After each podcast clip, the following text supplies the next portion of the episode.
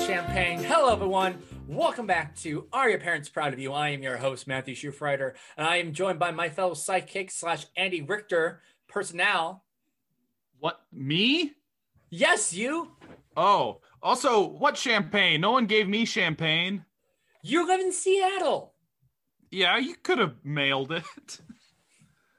No. Anyway, hi, I'm Griffin McCorkle. I'm I'm the Andy Richter of this program, I guess. Uh, Co- Columbia College alum Andy Richter. Yeah, I forgot he went there. Yeah, he's like our cool alum. Didn't Bob Odenkirk go there? I, I forget. I don't know. I haven't The been one- on the Columbia College alumni page at all. I, I yeah, I don't I don't remember. Anyway, um, who's our guest? We have a prestige guest on today. Oh, good. This is a great intro for for a prestige guest. It right. Jonathan Berry. Jonathan has pretty much directed everywhere. Steppenwolf, Goodman, the Roundabout Theater in New York, American Blues, Northlight, Jackalope, Strong Dog, you name it, he's probably directed there. He's Yeah, also served as uh, Anna Shapiro, the artistic director and Tony Award winner um, director for Steppenwolf, uh, as his uh, assistant director uh, for Of Mice and Men and This Is Our Youth. Um, he is he has been regularly nominated for Jeff Awards.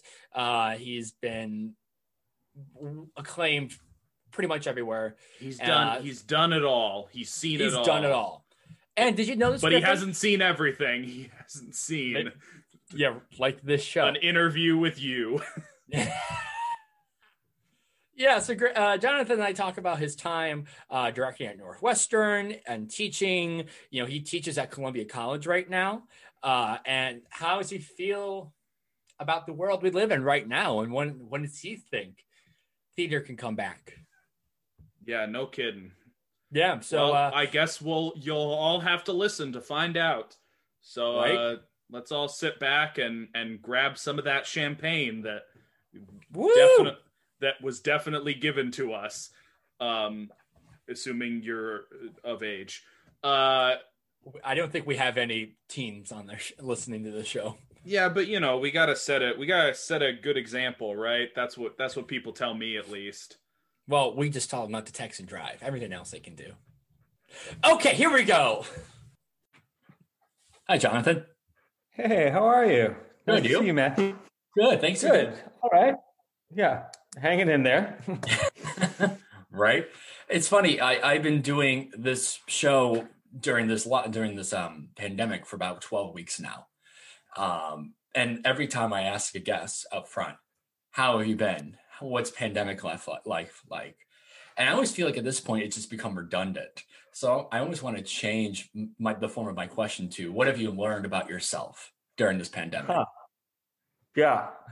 Um, it's a good question. I think. Um, I think that it it certainly for me ties to um, ties to sort of why I eventually became a director, right? Um, which is I really do get um, inspiration from other people, and specifically like the rooms that I'm in, and uh, creating sort of collaborative experiences in those situations. Um, so being sort of like bereft of that in this time has been uh yeah has been has been challenging but, but it's certainly made it more like acute of oh that's the thing that i that's the thing that i really love is uh that actual sort of like synergistic you know communication between uh, between artists in a room building something together. Um, I've had a couple of good opportunities. Um, I've actually been really, really happy to be um, back at Columbia teaching. I'm teaching three different courses at Columbia right now, um, and that has been um, a really helpful engagement for me. It's it's uh, confirmation of oh yeah, I think that I had the right career and the thing that I'm maybe best suited for, and I'm just not living in a moment where that is uh, as possible as it used to be, um, for sure. You, you, you, this is your second time going back to Columbia and teaching. You talked back there a couple years ago. Is it weird coming back during all of this? A little. Um, you know, I think the thing that is is really exciting about it for me actually is um, and you know, no no shade at the uh, at the previous students because there were some really wonderful students uh, back at that in that time. But i think like this particular generation and it has it's been about i guess six years since i've since i've taught but i feel like a lot has happened in this country in six years. And this particular group of because i'm working primarily with um, i'm working with grad students in one project but then primarily with first years. Um, and it's it is really exciting to sort of see how um, how progressive this particular group of first years are in terms of social issues, in terms of identity politics, right? Like I think that they um, they've taught me a lot, and their engagement is really exciting. And um, again, nothing nothing against the students from you know six years ago. I had a lot of really really wonderful students, but I'm I'm sensing a generational shift there that um, that is palpable in the way that they are engaging with both the world and also the work. Um, that for me is really exciting. I like that you said that you're learning a lot from your students. I've had a lot of professors on this show, and now a lot of them who have been wonderful guests, of course, but it's been a lot of them teaching them, the students, and not a lot of students teaching them. You know, we'll obviously get more into you as a teacher and director later on, but just for right now, how important, even during, like you said, this generational shift, is important for a professor or a teacher for say to learn a lot more from their students? I think I think it's absolutely critical, and I would say that that is also first off, right, there is just a, a, a certain, uh, certainly a, like a generational divide in terms of like technology and what, um, you know, frankly, just like the knowledge curve on that. Um, like I'm 46, um, which is not certainly as old as like my parents, but uh, a lot of this technology is very, very new for me. And it is uh, technology that the students, for the most part, are incredibly comfortable with and have dealt with actually quite a lot. Even like, you know, even Zoom rooms, like the idea of living, um, living and working and participating online in a sort of like filmed atmosphere is something that I think uh, they have just experienced a lot more of. So, on the very, very base level, right, literally like the way that we are engaging, they are um, more adept at that engagement. And I think you uh, you fail to listen to that at your peril. But also, right, I think that the you know we talk a lot about Zoom fatigue and all of that, right? But um, for me, the listening to your students is also like a, a real uh, requirement of reading the room, uh, even though it's a digital room, right? And seeing what they're engaging with when they're starting to sort of like drop off. And then um, I think you have to, you have to be more attuned to what is the thing that is going to like pull people in and get them engaged and like for me that that is i have some information that i'm supposed to that i'm supposed to convey right there are some learning objectives blah blah blah blah blah right but that um that can come in a lot of different forms and i think in the same way that I feel like directing is about finding the language that is going to like make the actor have the most successful experience where they can be most fully participatory in the process. Um, I feel the same way about teaching is that it's actually my job to figure out the thing that this particular group of people needs to best engage with this process. Um, and yeah, you you have to you have to tune in and you have to listen to them and you know for the the two foundations classes that we're working on. I'm teaching with two different um, two different co-teachers, um, but we chose uh, two very different plays because we were really trying to cater to like each group, and each group had a very specific identity, even though they were still, you know, both primarily first years. Um, you know, I I had a feeling like, oh, this group is going to like this play better and be more able to like lean into it based on our conversations and based on what they've they've had. And similarly, like the other group, I'm like, although that play would actually be terrible for this this other group, um, they I don't think that they would get past like the first ten pages, but here's another play that I think that would would serve their interest more. Um, so anyway, I think that that being facile in this moment and being connected to your students is uh, for me right the the most important part of maybe teaching ever but also like teaching in a pandemic yeah yeah i'm it's funny when you're talking about foundations i was like reminiscing about my time in foundations class and all the rolling on the ground and all the caryl churchill's love and information uh, doing all that fun stuff because you know that's that's columbia uh, I say with I say with love. Yeah. Uh, I, I kind of want to take it back to you as a younger, uh, as a child. You grew up in Detroit. Your mom was a professional singer. Um, what were you like as a child? uh,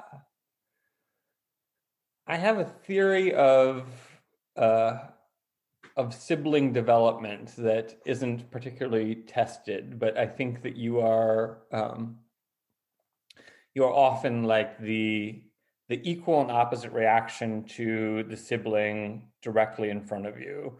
Um, so I'm I'm the middle child. I have an older brother who's um, you know uh, a year and a half older than I am, uh, and then I have a younger sister who's like five years younger than I am. Um, and so, right as a this sounds like such a typical middle child uh, response but the i think that you do you figure out uh oh i'm i'm maybe not getting the kind of attention that i want or the sort of like full uh full brunt of the attention particularly like when my younger sister arrived right? Um so i feel like in some ways pursuing uh you know first music and then theater was um, was a way to to get a little focus and get get attention right? Um, you know my brother uh, took up a lot more sp- space in terms of like a disciplinary way. Like he wasn't a typical um, typical first child in terms of like his like he wasn't super interested in academics. He sort of you know pushed the boundaries a lot um, which is frequently the uh, the role of like the middle child actually. But um, because he was doing that i feel like i was always pretty academically focused always pretty interested in um, interested in school and then also found my way into uh, artistic life um, and i think so much of it too is just like luck of the draw in terms of like who you're who your friends end up being, right? Like there was a cohort of people who were like all around my age in my neighborhood. Um, and they just ended up being like a pretty smart group of folks who, if I wanted to like hang with, I sort of had to, um, I had to stay pretty academically focused in order to sort of like, you know, stay on their level. Um, and I we didn't move around, so I grew up with that same group of people. Literally, like, like they were my friends in elementary school, and it went all the way through high school. So, um, you know, I, I I do. I'm I'm I'm grateful for those friends, and you never right like the psychology of it is hard to sort of parse whether like which came first, right? Like were they my friends because I was interested in the same things that they were, or did I become interested in the things that they were because they were my friends? And I'm not sure about the chicken or the egg situation there. Um, but I do know that like my siblings who did not uh, did not really like pursue much higher education didn't seem to have much interest in that like didn't didn't go on that path particularly um, you know they're, they're they had a, a different group of friends and their friends were less academically minded less focused on that kind of thing. Um, so you know it's not like my parents were raising us all differently. So i do i weirdly think that it's it's it's sort of more about your peer group than it is about you know what your what your parents were doing. Um but i was i was like i pushed pretty hard to be um you know in in the higher sort of like echelons of academic learning. Like that's that's where my friends were and that's where i wanted to be. And then i also like sought out attention through you know singing and then acting you know? Uh, in a nutshell like if that's we can reduce childhood to uh, you know a four minute uh, monologue. Yeah. That's it's your own little uh, audition reel right there i'll take it. I'll take it. I'll send right. it out like i'm the oldest and yet somehow i still feel i'm the oldest of four and i still feel like the middle child because I was I'm the experiment child. Hmm. You know, hmm. my parents had no idea kind of what to do with me. They were my mom was 27 when she had me. And so that and so she was very young and didn't know what to do with a six foot four, very, very lanky animated child. And that's why and that's why she according to her, she had three more. Um but still she, like working it out, right? Yeah. Yeah. One, I, I, and it's funny because my sister now does she studies special education now and I, and she's the one who's like trying to go hard and try to get the good grades and um it's weird because I almost feel like we need to take like a reverse course. Like she needs to be the older one, and I have to be the younger one, just in terms of careers. My career is kind of on hold right now because of this, and yet her career is skyrocketed yeah.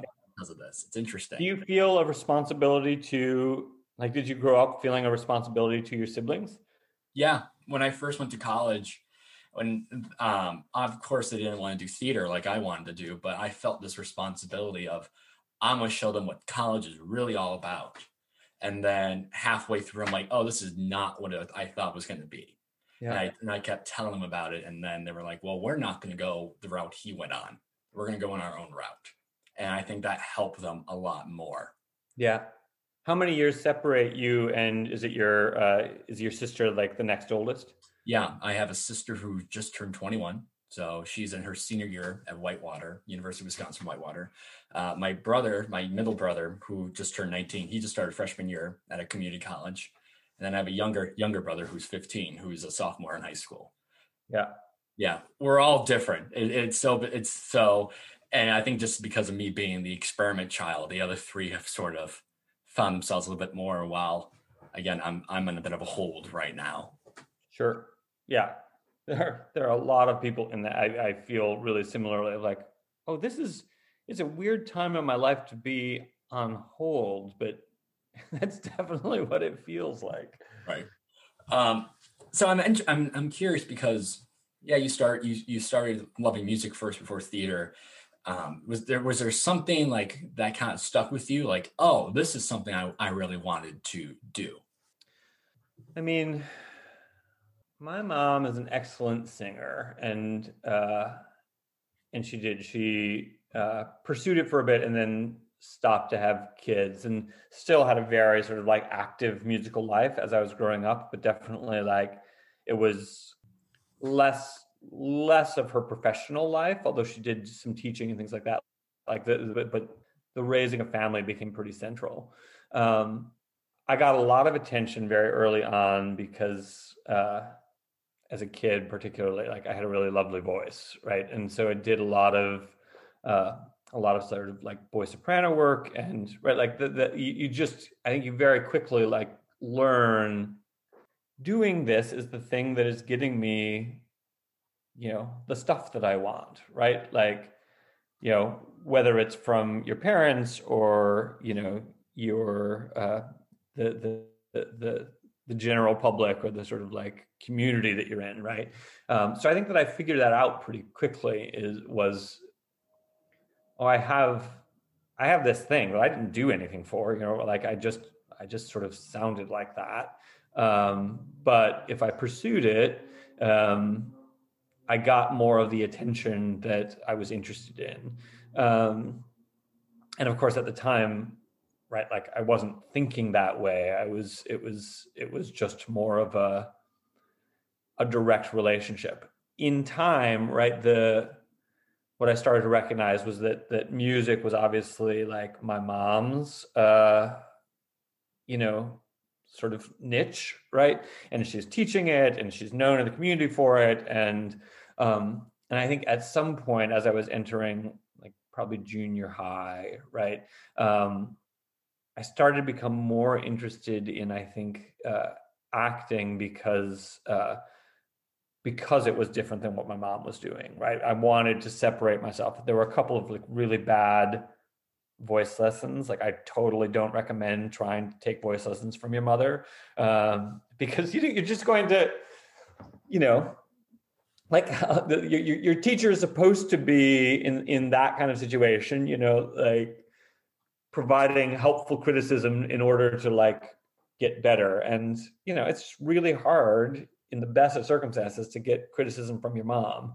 Um, so anyway, all of that is to say, I, I, think at some point it started to shift, and I discovered, oh, I think maybe acting is um, first acting, right? Is is more the thing that I am interested in. That pivoted again after I got out of um, after I got out of college, uh, but right i think at the time it was definitely oh i'm not going to pursue music because that's the thing that my mom pursued um, i want to i want to do something else that is sort of my own territory um, yeah so that was the the sort of primary i think motivating force you know it started with oh this is getting me attention that i you know clearly desperately was seeking um, and then uh, and then it was about wanting my own lane that was separate and different from my mom's.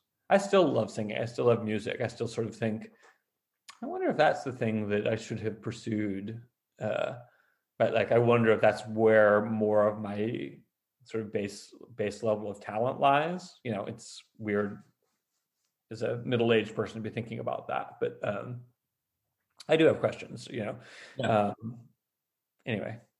I, I, I mean you you were saying about your mom giving you lessons. I when I was playing saxophone, my dad was trying to help me. He doesn't know a jack nothing about the saxophone. but yet yeah. he'll, he'll, be in the basement helping me. He's like, he's like, Are you sure it sounds right? What about this A chord? I'm like, that there's no such thing, Dad, as an A chord on the saxophone. He's like, You sure? It's what the book says. I'm like, Dad, that's the letter A in a sentence. You're yes yeah please please don't uh, provide any sort of like unneeded expertise here right right yeah right so you went to the university of michigan you got a ba in the fine arts um, and then that's when you shifted gears from acting to directing. Do you remember when that shift occurred? Yeah i mean i had an interesting path. I really i mean hanging on to the music thing uh, i had my most success as a like actor in high school as as a musical theater actor. Um, and so I really thought that that's what I was going to do. Um, and and University of Michigan has a really, really, really excellent musical theater program. Um, and I was sort of cavalier about it, right? Like both of my parents went to U of M. I sort of thought I'll, I'll probably get in there. My grades are pretty good um, which was true. Uh, but I absolutely like underestimated the level of um, the level of student that was going to be uh, applying to get into that musical theater program. You know, because I hadn't experienced anything except for like you only experience your own experience, right? Um, so what I knew was without too much effort or sort of outside skill building, I was sort of at the top of my high school class. I was getting like most of the roles that I wanted, right? Um, and didn't seem to have to work too hard for it.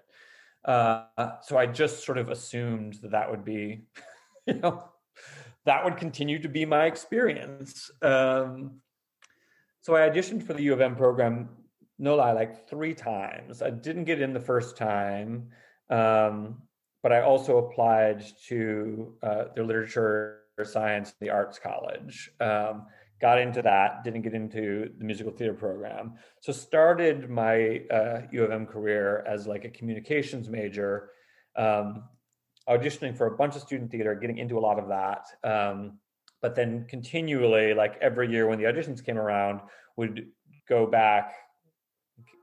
They did twice yearly auditions, right? So I would like audition basically every six months for the musical theater program and be told you know, again that I wasn't uh, that, that, that I wasn't right for it. Um, but I really felt like I should be doing it. Um, fortunately, I finally got wise and started auditioning for the theater program as well. So I think I auditioned three times for musical theater and twice for regular theater in the course of like two years. Um, and I still didn't get in. I really felt like, what the hell, right? Like this is, I'm pretty sure this is what I'm supposed to be doing. I seem to be getting cast in these student theater things. I don't know what's going wrong. And I finally went to the person who um, uh, ran the last theater audition that I went through and asked him, like, what gives, right? Like, what's what am I doing wrong? What what do I need to change in order to do this thing? he said, he looked at me and said, I've got good news and bad news for you. Like, okay. It's like your audition was neither uh, so good nor so bad as to be memorable. I'm like, great, great. But he did uh, he did then sort of say i'm directing this weird production of glass menagerie that is taking place in a 1500 seat auditorium. It's a much too big space for the play. I'm adding a chorus of like 13 people to sort of like move around and basically be like living scenery. Uh, do you want to do that? Um, so i agreed to be living scenery for him in that production he got me into a couple of like non-major classes. And anyway long story short like i ended up in the program when the chair of the department finally got me in a class and said oh i think we maybe made a mistake. Maybe you maybe you were meant to be here. But um, what i am grateful for is that it did create a situation where up until that point where i actually got into the program which was like two and a half years into my college education um, I had been figuring out other things to do and stay engaged with it, right? So I really ended up, um, you know, pretty self motivated in terms of auditions and finding other things and finding ways to engage. Um, and while I wouldn't have in that moment said, "Oh, I'm glad that it took me two and a half years to get in," right? I think that in that pursuit, uh, I also started to get interested in well, somebody has to direct these things. Uh, I ended up assistant directing a production of Hair, um, and the director was really sort of like not terribly well suited uh, for the job or the production. So I took a lot of those. Uh, I took on a lot of those responsibilities. Um, and so it was all like backdoor ways to start to figure out maybe I'm not quite as good an actor as I thought that I was, but maybe there's something else that that will be fulfilling in the in this career, right? Like maybe I need to sort of start to rethink of rethink of myself. I still got out and still thought I was going to be an actor and spent really like six years in Chicago trying to be an actor. Um, but still in the back of my brain was I directed a couple of productions in my last two years of school. I had a really good time doing that. They turned out pretty well. Like maybe that is actually the thing that um, that I'm maybe better suited for in terms of in terms of this. I also like don't have the constitution for like the actor rejection circuit, right? Like it's it's hard enough as a director, but it's it's not as immediate, right? Like it's not there. There's a much sort of like longer game. You don't like walk into a room and then walk out and get immediate like response of, yeah, you're good enough, or no, you're not. you know, um, which I realize is a terrible mindset, but that was that was my mindset, right? Um, so anyway, like it it it I was grateful for the university experience because I had to come in sort of like a backdoor way into the department. And because of that path, I think that I started to pursue some other options that I might not have pursued if I had just been like immediately in as an acting major. Um, and I'm grateful too for the experience of I might actually have to work for this a little bit. Um, which had not been my experience in high school. Things came pretty easily in that department in that sort of career in high school. Um, but that's, I think, that sort of epitomizes for me like the shift of maybe there's something else and I might have to kind of like find a different path sort of through that.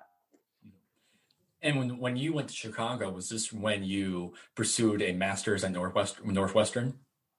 No, I um I went to Chicago because my housing in New York fell apart literally like a month before I was supposed to move. Oh. Um, because I really I did. I was getting out and like so many actors do at that time, right?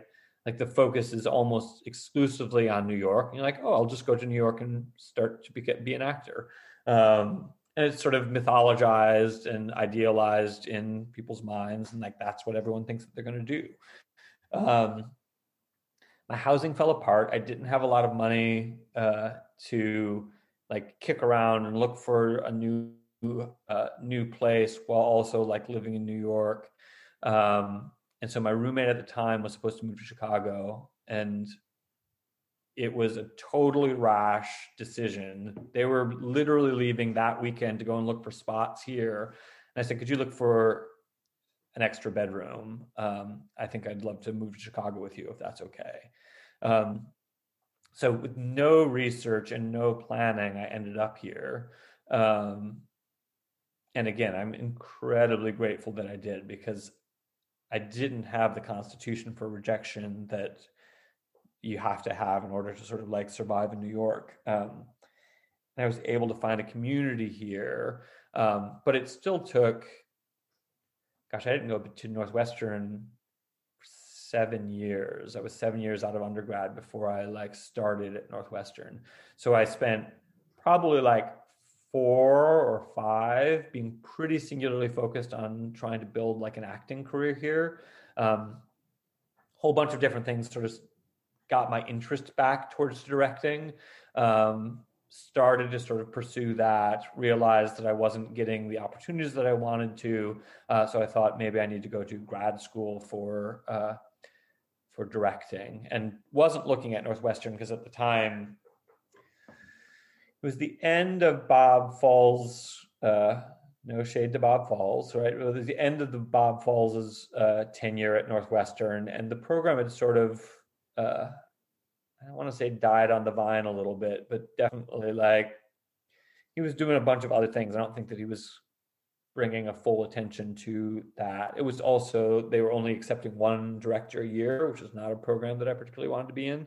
Um, but then my Steppenwolf mentor, who had been sort of like in charge of my internship, um, Anna Shapiro, took over that Northwestern program and upped the number of candidates from one to three um, and and then also like i knew her and knew first her level of work but also her interest in my work and it felt it felt like a much more sort of like natural shift. But um, it was it was i started i started that program seven years out of undergrad. Um, so i was 29 when i started that program so I'm now more curious because when you got to Chicago, you were seeing shows by like Tina Landau, who did like the Berlin Circle, or like David Cromer, who did like his version of Our Town set in the basement. What was about the Chicago theater scene that really grabbed your attention? Uh, I mean, it was.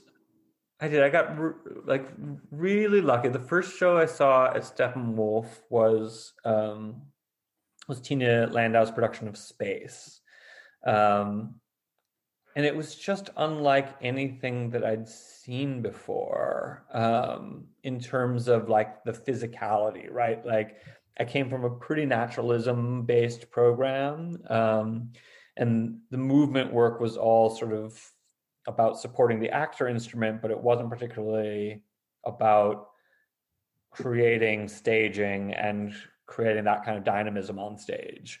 Um, like they were pretty entrenched at the University of Michigan in like naturalism at the time.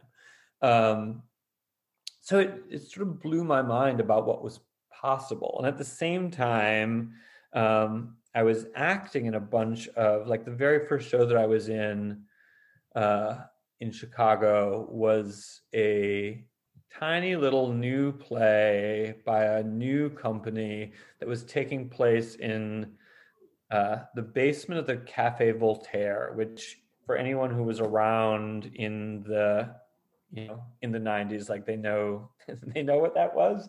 Um, but it we rehearsed in their apartment that was all the way up like off the Morse stop. Um, and it was all like that community that energy and that sort of like do it yourself and then throw it up in a basement right? Like i recognized all of that from my student theater days in uh, at michigan. And even though i had a little bit of both experiences like my the thing that was most interesting and gave me the most satisfaction at michigan was this like this do it yourself student student driven theater. Um, so i recognized a sort of kindred spirit of the off loop movement. Um, and feel really grateful to be able to right one of the first shows i saw at the goodman was mary zimmerman's odyssey which was like spectacular and again sort of like awe-inspiring and it was they had developed that sort of like physical vocabulary tina and mary but they were sort of like it was still relatively fresh and new in the scene um, and then you watch like David Cromer's. I mean, he did a production of Lanford Wilson Serenading Louie, which is like a weird sort of obscure uh, play that was, gosh, it was done at the in one of the small greenhouse spaces. So you're sitting there and like it's 50 seats and what was the group? Anyway, I'm blanking on the group. Um, but it was Danny McCarthy and Sarah Wells, uh, Sarah Wellington, and just like ferocious, beautiful, like the sort of the, the most pure sort of naturalism that you've ever seen with these actors who were just like going at each other. And I feel like that that cocktail of seeing that work, seeing Anna Shapiro's Three Days of Rain, which is one of the first things uh, in the first season of work that I saw at Steppenwolf, and that was Tracy Letts and Ian Barford and Amy Morton in that beautiful, extraordinary play, right? Like all of these things did sort of like work on your psyche after a while of I'm so interested in the human relationship and how how raw it can feel and how honest you can be with that. And then at the same time, I'm incredibly excited by the the physicality that is happening in some of these other places, the Looking Glass work that was happening at the time, Tina's work that was happening at the time. Um, so somehow I'm a weird product of like all of that. The house theater started maybe like three or four years into my time in Chicago, and that was unlike anything that you know that we'd seen before. Um, it was. It was a really vibrant, exciting time, and I didn't. you don't know at the when you're experiencing it really that this isn't this isn't what everyone's experience of theater is, right? I was just like, oh, this is this is what professional theater is, right? I did college theater and now I'm doing professional theater and this is what it is. And it wasn't until like I started seeing a couple of plays in New York that was like, oh, there's there's something very different that is happening in Chicago um, that I'm really grateful to be experiencing, and also seems to align more with like whatever my personal aesthetic was. Um, and so, right, you're all I knew was like every time I went to the the theater, I generally had a really exciting experience, um, and that that felt like a great time to be doing work here. Mm-hmm. For me, I think theater kind of helped me kind of figure out who I want to be uh, as an actor. I always wanted when I was when I got into theater in college, I wanted to be the leading man, and then I saw I saw Downstate. I saw Life and Times of Dorian Gray at City Lit. And I'm like, you know, I like these character roles, these character actor roles, because in my mind, it sense it's not of it's just random choices. It's just try this, try that, which I heard of when I started college, but didn't really understand it or even try it until I started doing theater outside of school, which is how I became the the hopefully the character actor I am today. I think that's what so much of Chicago sort of pushes back on, right? Is that sort of really narrow definition about what what a person can be. And some of our some of our like greatest actors are for sure those people who are who are probably more character actors at this point, who do have a wider range, you know, K. Todd Freeman and Fran Guinan from Downstate were just like extraordinary. Tim Hopper is not like your typical sort of like leading man, but I will watch him do anything. Sydney Charles isn't like an ingenue, but I can like every single role that she takes on, right, is this sort of like rich, vibrant thing, and she can do anything. Um, and I think that that I do appreciate that Chicago seems to allow for a little more space in terms of like the definition of who gets to do what. Um, and I hope that that now continues to extend. Right, we're we're in the middle of a, a really important, I think, racial reckoning, and I think that um, Chicago theater in particular is sort of primed to be able to make that shift because of its embrace already of uh, uh, like a wider definition of what's possible in terms of like casting and who gets to do what. Um, so I hope that that gets to continue to extend that way. Right, for sure. Um, now I'm also curious because you helped started the school at Steppenwolf. Anna asked you if you wanted to take part and sort of lead into that. Um, up until that point, have you been teaching as much? I've been teaching almost not at all, right? Like I the school started literally my uh my first summer in Chicago. So I arrived in September of 1997. I started my internship at Steppenwolf in winter of 1998 and then the first school uh, program that ever like went through Steppenwolf uh, for the like specifically the school Steppenwolf started in the, the that June of '98, um, and I was away for a lot of that summer, but they needed someone to come in for like the last two weeks and help mount their final performances. Um, so they hired me back to be basically like an assistant position for those last two weeks, and then the following year I was like a full time assistant and I ended up then assisting on that program uh, for like the first four years of it, and then finally, um, you know, they uh, they realized that it was more of a full time job than at the time. The casting director was also trying to run the school. Um, so after four years uh, of assisting, they finally said, "Do you want to just run this?" And so I you know running it at the time i was young like it was i didn't i didn't really know all that much what i was doing. So it was it was more sort of like scheduling and making people making sure that people got paid on time and right all of all of the the sort of like office support work that went along with it um, was the sort of like first the first four years of my running that program. Um, but then but then I started to become a little bit more versed in viewpoints, having watched Tina teach viewpoints for those first like, you know, six summers. Um, started to bring it into uh, some more of my own sort of rehearsal processes, and then finally like started to sub in a little bit there. But that was definitely like, I mean, I. It's such a weird moment, right, when you realize you know, oh, I might have enough knowledge, personal knowledge to actually like start to teach it and or convey it to somebody else. Um, because I don't think like getting out of school, your immediate thought is, oh, I have the expertise that is required to like teach the thing that I just got done learning.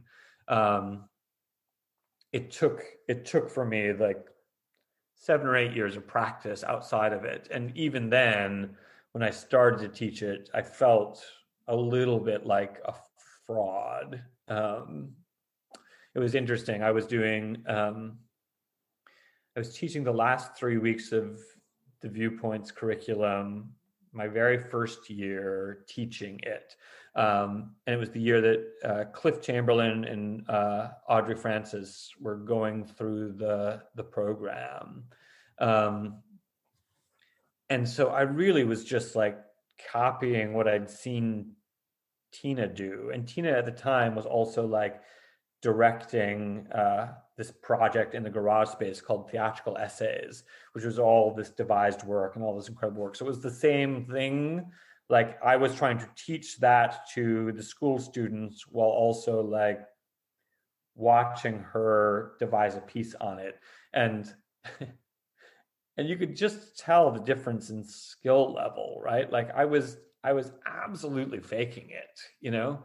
Um because what like you you don't there's no way to be good at it originally. Like all you can do is is repeat the things that you saw somebody else do and and then hope that it can be effective. And um and I really, really struggled that first year. And I remember they they had to send out like everyone always sort of filled out a, a comment thing at the end. And because I was also running the program at the time, I got to read all those comments.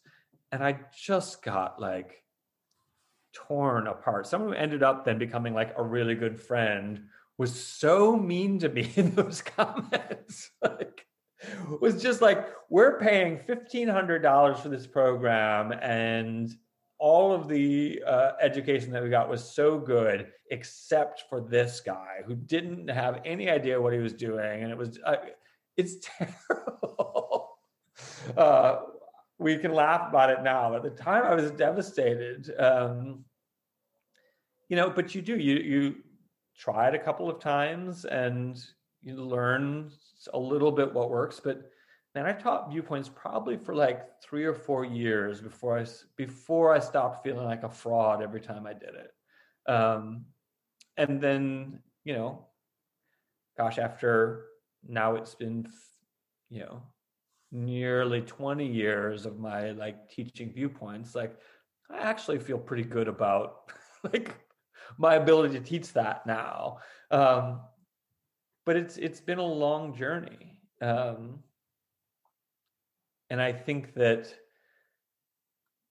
right that uh, it, it's i'm grateful for the school because what i got to be able to watch was a bunch of like really skilled practitioners uh, in the ensemble uh, also try teaching some of them for the first time. Um, and i got to watch what was successful and I got to watch what maybe wasn't. I got to see who was who was better at it and what their mentality was and how they approached it. Um, so I got a real deep dive in like how you teach acting education. Um, and at the time, it was just for me, it was a job, and because the job didn't have a lot to do when classes were in session, right? There's a lot of like passing time and there's a lot of, right? Because the job didn't have a lot to do when classes were in session. I sat in on almost like three years of classes with the school at Steppenwolf and like, you know, just because I was interested in, I didn't know at the time that I was actually like giving myself an education in teaching acting, but um, you know, that's that's what I was inadvertently doing. Right. Uh, I like that you are watching other um, classmates. You're watching other professors. Uh, like I'm going to name drop teachers at Columbia. Like I was watching Meg Thalken, Laurie Klinka, Brian Shaw, Scott Olson, like these Chicago-based actors. Yeah. Not, not to just be a better actor, just but if teaching something I really want to do, how do I teach acting in that way? It's so difficult, and all of them just bring something new, which I gratefully take with me wherever I go. Yeah. Uh, Jeff Ginsburg. I don't know if Jeff was teaching when you were uh, when you were still going through Columbia, right? Um, but Jeff is a remarkable teacher, and uh, we hired him a couple of times to uh, to work at the school of Steppenwolf when an ensemble member wasn't available. And I do. I feel like I learned more from watching the people who like were really good teachers and who had dedicated themselves to teaching, even more than the ensemble members who said, um, "Oh, I, have got this summer off. Let me try. Let, let me try it this time around." Right? right? Like to watch truly gifted teachers, and I think Meg for sure is uh, is brilliant at it. Right? But um, it does that. That changes the game and and makes you really want to achieve at that level or not do it you know? Mm-hmm. i don't know if you remember this um, but we actually met back in march at meg Thalken's audition workshop. Oh yeah yeah yeah. And and you know we've only talked you were like i did my two scenes and you talked for 10 minutes but i learned so much just from you for those not even 10 minutes maybe even five uh, just just getting us the whole the basis of the of the Chicago theater industry. So my hats off to you for that. Thanks. Uh, I'm uh, I'm glad. Uh, I was so I, I, was so glad to have done it, uh, and I'm excited to you know she asked me back again this year. But I think um, I've always I've always loved those sort of like those classes, particularly with Columbia students, because I think like the Columbia education is such an interesting, right? Like how people find their way through those classes. Uh, it does. It makes me. It makes me always think that that the Columbia students who really like pursue that are are getting out with an understanding of like how to take care of themselves mm-hmm. um, and get what they need out of a process, um, which I really which I really appreciate, and I think shows in that work at the end. Um, right, because when you were our last day, and up until this point, uh, seven or eight of us were going through the grind of voiceover, self tape, memorizing 24 hours kind of, of work. And, you know, love, I loved everyone who showed up, but you can tell some of it felt sugar coated. Like I should have done better, but they were like, no, no, no, no, you were great when you came in, and this is nothing against you, you gave us no BS of you, you go, you know, some of it was good. All of you have something to work on. And that, and I love that. When we walked out, um, someone goes, is he just gave us the most helpful middle finger in the world. That was so nice. I'm going to put that on my resume. I appreciate that. Um, you know that that that comes that does that that that comes from the Steppenwolf school and that comes from watching those those actors teach right? Because like those actors hold such a high bar for themselves uh and man right? Like amy morton is the best actor i know but she's also like the hardest working actor i know and she sets she sets a level for herself to achieve every night that is like nearly impossible and then when she teaches she she insists that the people in her class do that as well. And it's not out of like, it's not anything that's abusive. It's not anything that is about like feeling better by putting somebody else down. It's, it's a true response and it's an active saying like great we we all want to be better right? That's why we're here. Um, why why would we waste time bullshitting or lying about it? Um, you know right? You can do it generously. You can do it in a way that that that is encouraging but also think that people know. You know when you tank something, or you know when it's not as good as you can be, right? And right, like actually hearing hearing praise that that feels like bullshit is, I think, uh, gosh, worse worse in some ways than hearing just criticism that's not helpful. You know, um, because then you just don't know where you're at or what what to do next you know? Um, but that that all came from from those early years of watching like the ensemble teach and recognizing that it is okay and in fact necessary to set a bar and insist that people clear it. Yeah. Well speaking of clearing it's we're going to segue to this game that i've been promoting this game is called Time for Two. Oh gosh. Okay. I know, right? No, it's a popular game. We played it at, uh, at every college party before we got shut down. Uh, we do two minutes on the clock. It's a series of random icebreaker questions. There's no right. There's no wrong. We're just curious to see what your opinion is. Great. All right, here we go. Three, two, one, go. How often do you ride your bike? Every day. Is Alex Trebek the greatest game show host of all time? I think that he is favorite West Wing character? Leo. If we had to put you in a horror movie, what movie would it be? the, the very first thing that I came to was I Know What You Did Last Summer, which is a terrible movie, um, but that's the one that, that came up, so I'm sticking with it. Great. Uh, coffee or tea? Always coffee. Ideal bedtime? Uh, I am trying to get this earlier, but right now it's like 12:30 or 1. I would love to get it to 11:30. How how many how much leftovers do you still have from Thanksgiving? I I am working through it. I have one slice of turkey left and, and I have about a half serving of stuffing, but I have been diligent and moving through it. Favorite SNL character? Oh. Ah, uh, the Chris Farley's van down by the river is one of my very favorite sketches, uh, and I don't even know what I forget what the, his motivational speaker is called, but um, I love that guy. Right? Are you a listener or a talker? it depends on the situation.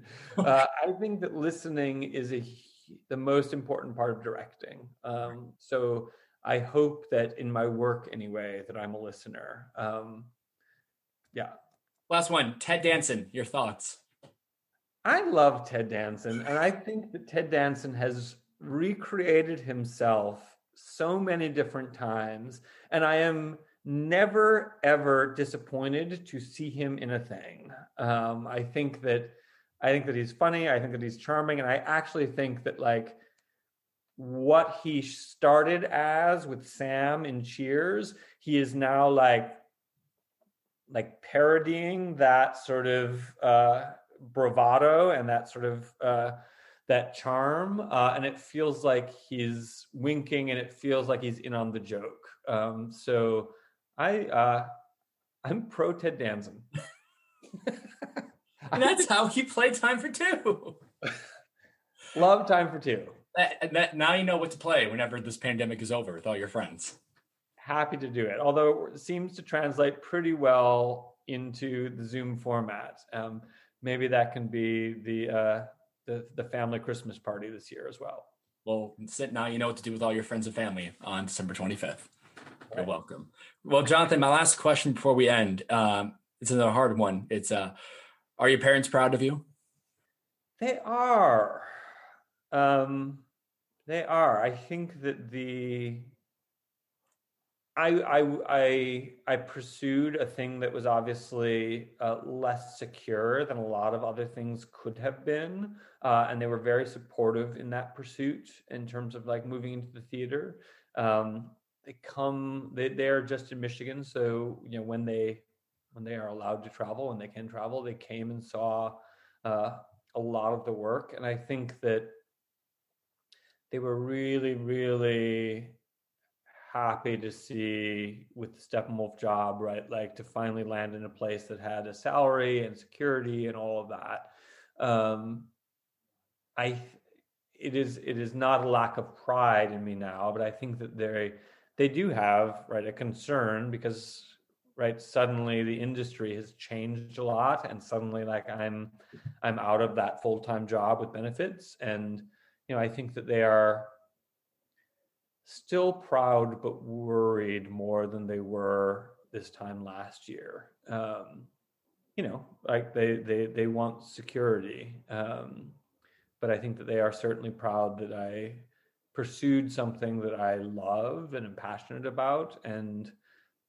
I think they would love it if I had kids uh, and got married, you know, and did all of that. Um, but the career has been the career has been the focus, and I think that they are proud of my commitment to that. Right, right. Well, Jonathan, I can't thank you enough for coming on the show. This has always been fun to do. Thanks, Matthew. It's been a huge pleasure, and I do. I uh, I uh, look forward to hearing uh, you know who else you talk to, and uh, and I think that it's a, a really great format. What an episode!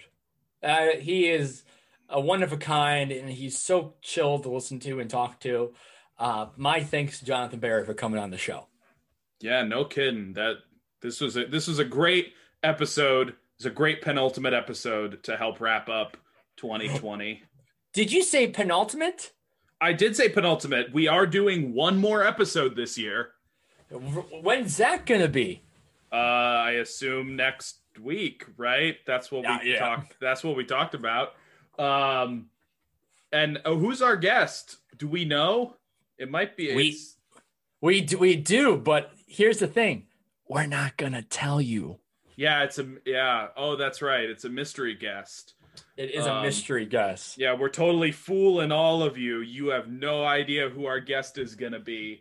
It's right? it's um. Look, I don't want to say that it's definitely Mark Hamill, but but it's actually Mark Harmon from NCIS. It's it's not either of those people. It's no, we, we can't afford any one of them. Griffin, who uh, Griffin, how's the um the jobs been going for the holiday it's season? going all it's going all right. I got a lot of jobs. It's a busy time of year. Right now, I'm currently acting as uh, the official tourism guide of Are Your Parents Proud of You? Um, the, my main the, invi- the museum, the museum. Yeah, my, uh, which museum? Wait, there's more than one. Yeah, I, I, I, I guide the tourists, and right now, my my advice as tourism guide is, uh, don't don't be tourists because it's t- there's a pandemic. Um, I'm great at my job. Anyway, right? Uh, you can you can find Parents Proud podcast on Facebook and Instagram, and you can also send us emails. I don't know. I'm going to be honest. It's been a minute since I've checked our email account. I don't know if we've gotten any interesting emails um, recently, but we got you know we what? got we got one, but I can't say it on air. Okay. Well, you know what? Hopefully, uh, we get some more. And you know what? This this is my promise to you is I'm going to be checking that inbox uh, on Christmas Day on Christmas Day, I'm going to look at that inbox again, and I had better see uh, some goddamn emails. I could just see you in Parents your PJs. Proud Podcast. You're in your PJs. Gmail.com. You're, you're so you get out of bed. Oh boy, I can't wait to see what the email brought me. You come Yeah. down by the fire. You open the It's- laptop. Boop, boop, boop, boop, boop, boop. Whoa! Yeah, I don't care. Like, I don't care if you have anything interesting. Like, just just email us. Just we want to chat. You make it sound like we're miserable. Well, you know, people need people to talk to. It's 2020. Um, oh, we're, we're we are so. this is a terrible outro, by the way. We're, I, we're, say goodnight, Griffin. we're this is the you know this is the kind of professionalism that we lost when Connor left the show. Uh, yeah, that's so true. It's just us idiots now. Um. Anyway, uh, did we do? Let's see. Did we do all the things? Are we ready? What are we doing next? Oh, we said that already. All right. Uh, bye, everybody. Fuck Good it, night, let's just- everyone. fuck it. Let's just cut it.